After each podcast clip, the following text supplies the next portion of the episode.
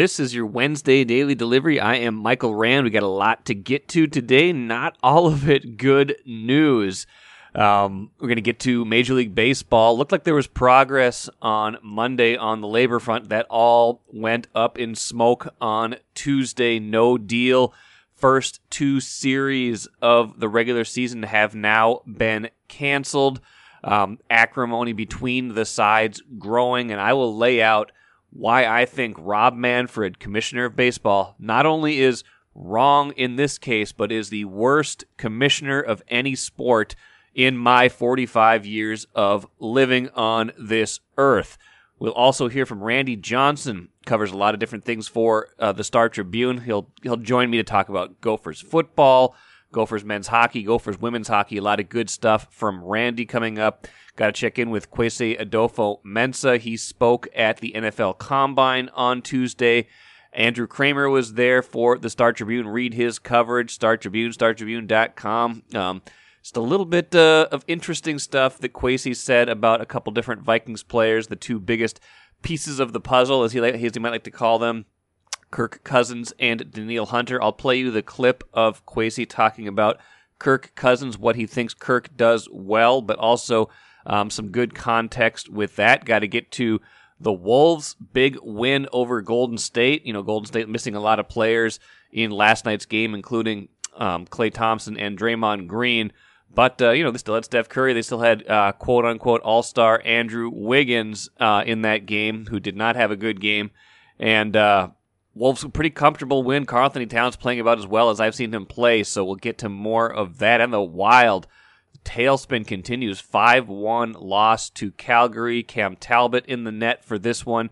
Neither of their goalies playing particularly well right now in this rotation. When both of them are playing well, there's no problem. When at least one of them is going well, you can ride that one. When both of them are going bad, you've got problems. And it's not just the goalies, it is problems across the board. But first, what did I miss? Circling back on baseball, circling the drain as it seems to be doing canceling the first two series of the regular season because they can't come to an agreement by their deadline of uh, 5 o'clock Eastern Time Tuesday.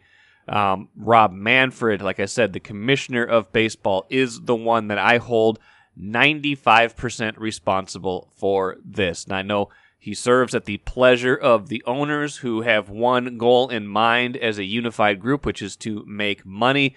Rob Manfred is a you know, skilled negotiator, I guess is how you'd like to put it in previous uh, collective bargaining agreements um, when he was not the commissioner of baseball.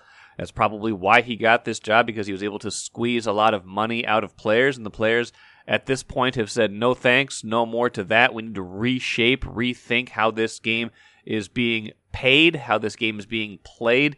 And Rob Manfred doesn't seem to have much interest in that. All he wants to do is run it into the ground run it like a hedge fund, and just strip it of all its assets. So not not a great look. I don't know if Rob Manfred even likes baseball, but it's not just this, right? Rob Manfred has presided over the Astros cheating scandal. He has presided over just this growing era of acrimony in baseball. He's presided over games getting longer, not doing enough about that. Presided over just the the the slippage that baseball has experienced in the last seven years since he took over as commissioner. But the biggest one, the front and center one, uh, is, is related to these negotiations. It's just how he has, you know, managed to alienate basically an entire group of players. You have to work hard to do that. You have to work hard to make every single player, it seems, in all of baseball despise you. And, you know, commissioners aren't always well liked. They have to make hard decisions that some people aren't going to agree with. Uh, that, that, that comes with the job. And there have been commissioners that have had to make tough decisions in the past. There are, there are commissioners that have been unpopular in the past. His predecessor, Bud Selig, had a lot of stuff on his plate during his entire tenure, presided over the steroid era that blew up in his face, presided over potential contraction of the Minnesota Twins um, way back in the early 2000s. So there's certainly um, competition for Rob Manfred. You know, uh, Gary Bettman presided over the NHL when they lost an entire season to a labor stoppage and had to completely reconfigure that. Roger Goodell presided over, you know, this this era of concussions and knowing You know, knowing that what these what the head trauma is doing in the NFL to these players. Um, somehow, some way, in just seven years, Rob Manfred has managed to eclipse all of those people to earn the title of worst commissioner of my lifetime. And if you don't believe me, um, let's just hear a little clip from Rob Manfred talking about, you know, why negotiations have, have broken down where they are at, at, at, at this point in time. I believe, without exception, every topic we have made the last proposal. Every single issue in the basic agreement, we have made the last proposal. You draw your own conclusion as to who ought to go next. I, we need to regroup and figure out how we're going to move the process forward. That's the best I can do for you. Previously, Manfred had said missing games would be a disastrous outcome for baseball. It is a disaster of his own making. Make no mistake about it. Even if they say this is their final offer to players, the offer is not good enough. Major League Baseball and its owners need to get more realistic.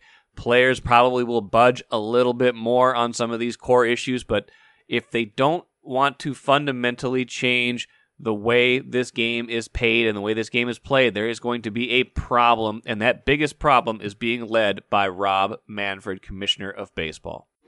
Take a playcation to Mystic Lake for 24 7 gaming, fun restaurants and bars, and luxurious hotel rooms.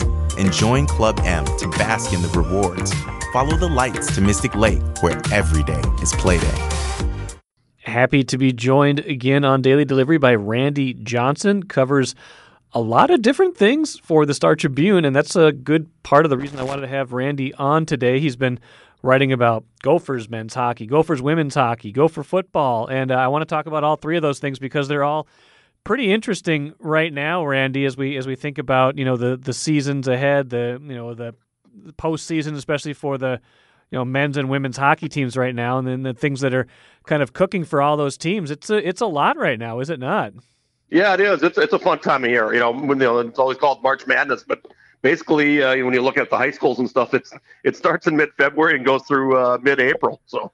Absolutely. Let's start with let's start with Gopher men's hockey. Uh, Patrick Reusse and I talked about them a little bit the other day, but just uh, you know, just the interest in that team, the the eight game winning streak, and kind of how they've done it. You you've seen you've seen some of it, you know, from you know Justen Close jumping in and being you know really good ever since uh, LaFontaine left for Carolina to you know them kind of doing just fine without some of their best players who were over at the Olympics. I mean, how do you describe the level of kind of, I don't know if it's perseverance, whether it's you know being able to cover for one another, but it's it's been pretty impressive to watch. Yeah, it's you know it's kind of a combination of everything there. You know, a, a lot of their depth is showing up. That's helped a lot. They you know they they go five and zero oh without those uh, three Olympians, and they, you know that's pretty impressive. Uh, there and obviously getting the goaltending from Justen Close has been amazing. Uh, basically he's got a 1.73 goals against average, nine uh, three three save percentage. They're great numbers, and and uh, they're they're among the nation's leaders in the top five. Um, you know, he, he's uh, he's been exactly what they needed when uh, Jack LaFontaine left early, and you know, he's just kind of take, taking that net and run with it. So where do they sit kind of right now? I know we're we're heading into Big Ten playoffs. I know they've got a bye. How do they, how are they situated in terms of the big picture in the NCAA tournament? Uh, they're situated pretty well. They're right now they are fourth in the pairwise ratings, which would put them as one of the four number one regional seeds. Uh, Minnesota State Mankato's number one, Michigan's number two, Denver's number three, and then uh, North Dakota's right behind them at number five. Uh, so basically, if they if, if they would uh, win the Big Ten tournament, uh, they would stay as as one of those number one seeds. They could maybe afford a loss in the in the title game and stay still stay a, num- a number one seed. Uh, the lowest they they would go would be a number two. That would seem to indicate that there's a chance that they could be in the same region as North Dakota this year. Is that accurate? Oh uh, yeah, that's what right right now uh, with the current pairwise, I I projected them in the same regional as North Dakota right uh, right now. If it's uh, it fits with the uh, the bracketing four and five, so it just kind of depends on if um, if certain regionals have uh, interconference first round matchups that they that they would try to break those up. Uh, Denver, for example, they they need they must be placed in Loveland. Right now, they're they're a number one seed. If they stay a number one, then say a North Dakota couldn't be in their uh, in their first round matchup, or, or another team that maybe further down in, in, in the from the NCHC like a St. Cloud State or Minnesota Duluth. They wouldn't match those up.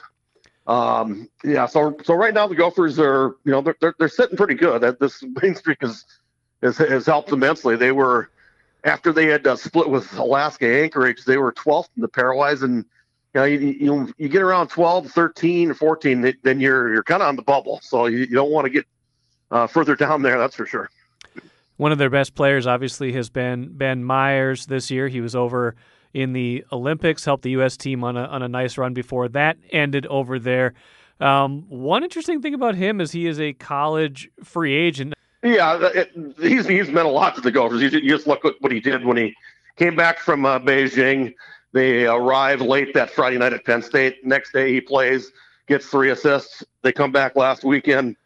Uh, he scores the hat trick against Wisconsin in the Friday game, and then gets the scoring starting started Saturday and added an assist. So he's he's just been on a tear. He's going to be pretty coveted, though. I'd imagine those college free agents. Oh, yeah, I mean, yeah, sometimes yeah. when you know being drafted is nice, but if you go undrafted and then all of a sudden put together the kind of college career he's had, and when you get the size and skill he's had, he's going to draw a lot of interest. I would imagine. Yeah, you know, in, in that situation, you can pretty much choose where you want to go. What what type of uh, you know, look at the depth of what what each team has and decide where your best path is to get to the NHL. Now, I know you were over at Gophers women's hockey media access on uh, on Tuesday afternoon. I know they've got Minnesota Duluth in the conference semifinals coming up this weekend, but you know they're another team that's you know number one in you know in the polls, number one in the in the ranking right now, and looking like they're having you know headed towards another really successful you know postseason run. But you know what's the what's kind of the vibe over there right now? Is it kind of a keep this going kind of mentality at this point? Yeah, I think so. You know, it's basically the, uh, you know they have just gotten off a stretch where they finished the regular season against St. Thomas and uh, played St. Thomas in the first round of the WCHA playoffs. So uh, the the competition is going to ramp up quite a bit. No, no offense to the Tommies, you know, first year program that's you know going to make some strides here going forward. Um, basically, uh, yeah, with the Minnesota Duluth, which has a win over the Gophers this year. That's you know, so that's got their attention. You know, this, this uh, WCHA tournament, it's it's um, this uh, frozen or uh, final face-off at Ridder on Saturday and Sunday. It's kind of a mini uh, Frozen Four actually with with the teams they have. Um, Gophers ranked number one, Ohio State two, Wisconsin four, and um, uh, Minnesota Duluth is eight in the pairwise. So it's it's um, you know looking pretty pretty uh, pretty tough, and uh, could we could be seeing uh, previews of some uh, NCAA matchups too. Pardon my ignorance on this one, but it, has Ohio State had a good program in women's hockey in recent years, or is this a, a new thing for them? No, they've they've had a very good program in recent years. Okay. Uh, they, they were in the Frozen Four last year, lost in the uh, sem- semifinals to Wisconsin, which won its second consecutive national title. Um, their coach uh, Nadine Muzerall, a former Gopher, Yeah. is great. Remember her? Um, she's done a, an outstanding job there. Uh, you know, she's she's got to be one of the better coaches in the country. well, this should be an interesting tournament this weekend. That's at Ridder, correct? Yeah, it's at Ridder, and um, you know, pretty pretty good park. And I'm just looking at the prices and tickets. You know, you can get an all session pass for uh, 25 bucks, 30 bucks for chair back. I mean, that's a that's a good weekend of hockey if you if you if you like to watch the women's sport. Yeah, absolutely. That sounds. Uh, that does sound like a good option for the weekend. Last thing for you, Randy. We'll spend a little time on this. Gophers football. Um, you know, we've got draft talk coming up. We're at the, got the scouting combine right now. I just saw um, in uh, Tuesday's latest Mel Kiper ESPN mock draft. He's got Boye Mafe, the Gophers defensive end, as a you know projected late first round pick, and a lot of that probably coming from you know what Boye Mafe has done in the Senior Bowl, and probably projecting what you know what might happen with some of these measurables. Um, what's your what's your thought on kind of Gophers at the combine, and as we think about Boye Mafe in particular? Yeah, the Boye Mafe helped himself out immensely at, during the Senior Bowl, not just in the game where he had uh, two sacks, uh, a forced fumble, and a tackle for and another tackle for loss. Uh, he, he won MVP honors for his team, uh, but he did, he was very impressive throughout the week. Uh, from a lot a lot of different uh, people that there were raving about him. Um, yeah, so and you know he goes to the combine where he should be at a pretty good advantage there because he's he's such a, a freakish athlete that um, those numbers should should show up pretty well in, in those in those tests. Who else should we have an eye on from a from a Gopher standpoint when we're talking about the combine this this week? Well, they get they got four guys total there. Um, they have uh, offensive tackle Daniel Faalele. Um, you know, with his size at six nine, nearly four hundred. That's you know he, he's he's got people's attention, and he's, he's I've seen him uh, projected uh, late first round, early second. Um, so you know he's he's he's still kind of raw. Uh, you know, he's somewhat new to the sport still. Um, so you know the combine should be will be pretty important for him. Uh, also, there uh, is defensive end uh, for the Gophers. Defensive end uh, Esezi Otomewo. Um, stuff I've read about him, you know, possibly like a fourth round pick. Um, the combine will be pretty important for him. He did not play in the Senior Bowl. He was there for the week, but uh, he had a lingering injury from the season that uh, prevented him from playing the Senior Bowl.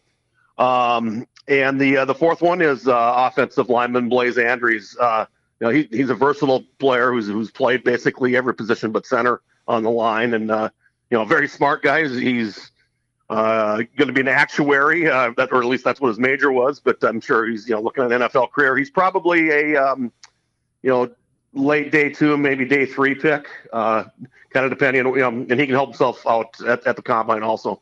Uh, basically, the the offensive linemen will uh, do their uh, on-field stuff on Friday, and the defensive linemen on Saturday, and that's on NFL Network each day. So I guess if you jump around on that, you might be able to see some Gophers.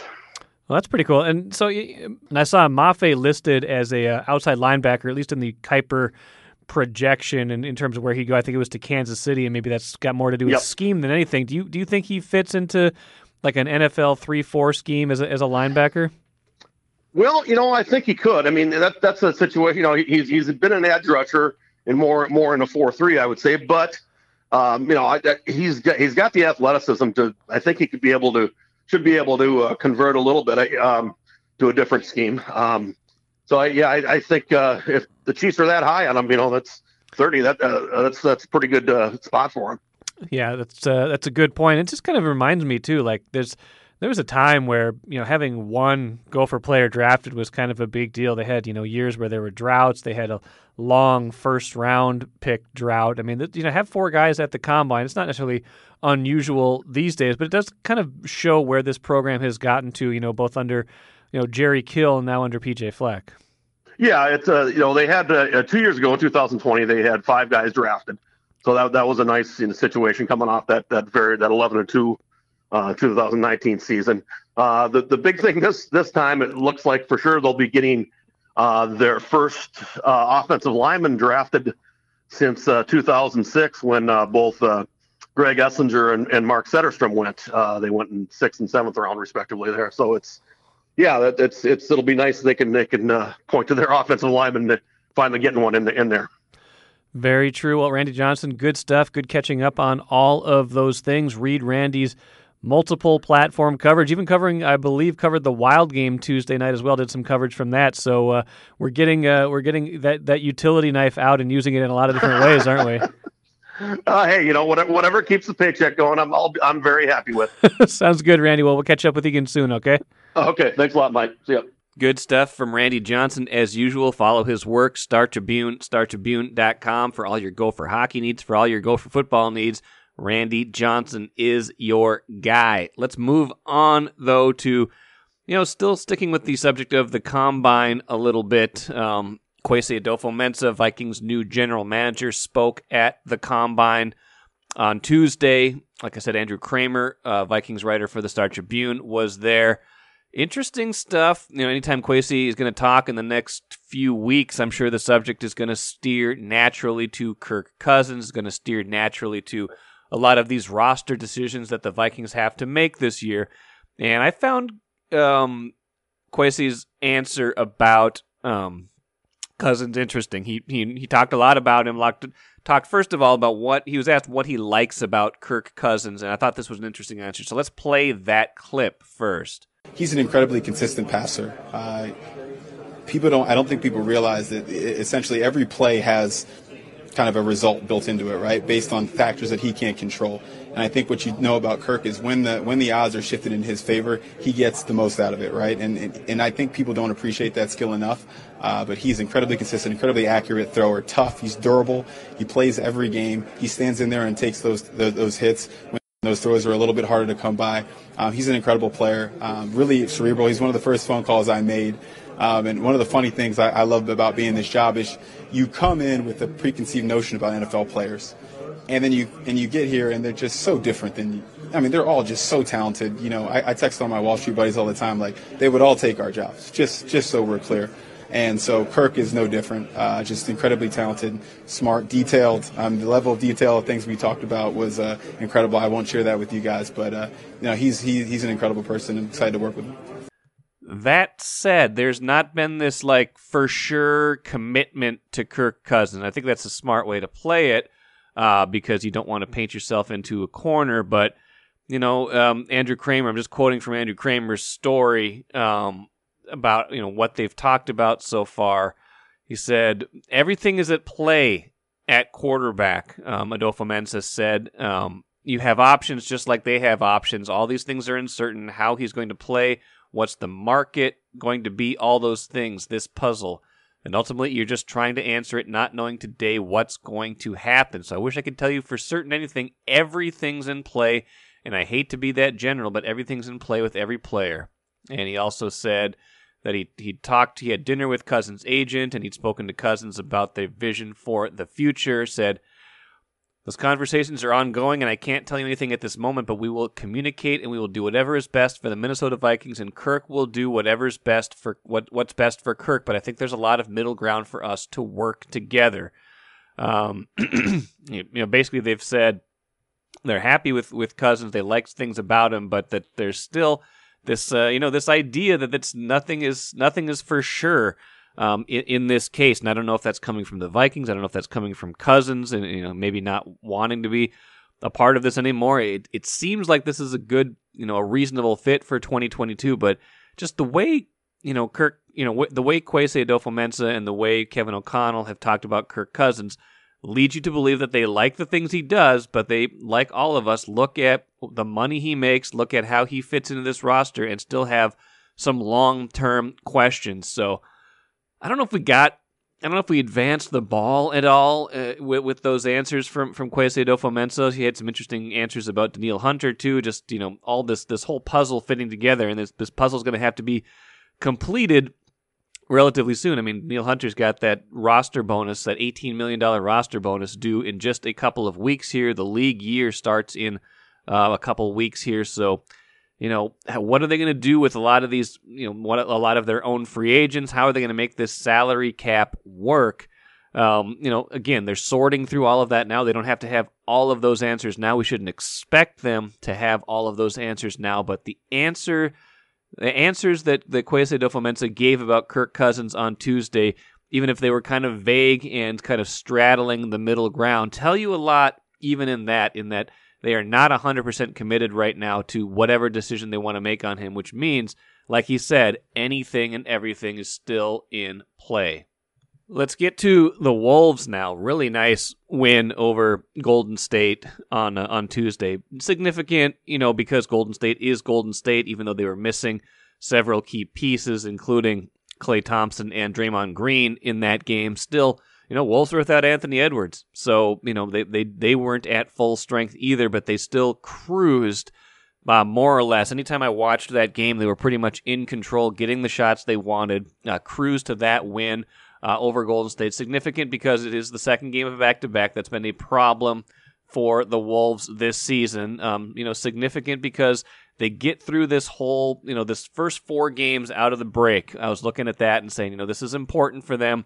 Four tough opponents, four likely playoff teams, for you know Memphis, you know Memphis, Cleveland, uh, Philadelphia, and uh, and Golden State. You know, four teams that are going to be in the playoffs this year. You know, Memphis and Golden State, two of the top three teams in the West right now, and the Wolves beat both of them. Um, you know, both of them had their own issues, but you know, it, it's still at the end of the day, a win is a win. They get through that stretch three and one, and now this now the schedule gets pretty soft for the next five games. And again, the standings, um, they haven't made a lot of moves in the standings just because a lot of these other teams are doing. Uh, the, the teams above them have been playing pretty well as well, but you know the Wolves can't control that. What they can control is how they play. How they've played has been awfully good lately 34 and 29 now. Karl-Anthony Towns 39 points in that game last night, by the way. D'Angelo Russell had a great quote after the game about Towns and what to do when he is rolling like that. Let's play that right now. Yep, yep. Give him, feed him, feed him, feed him.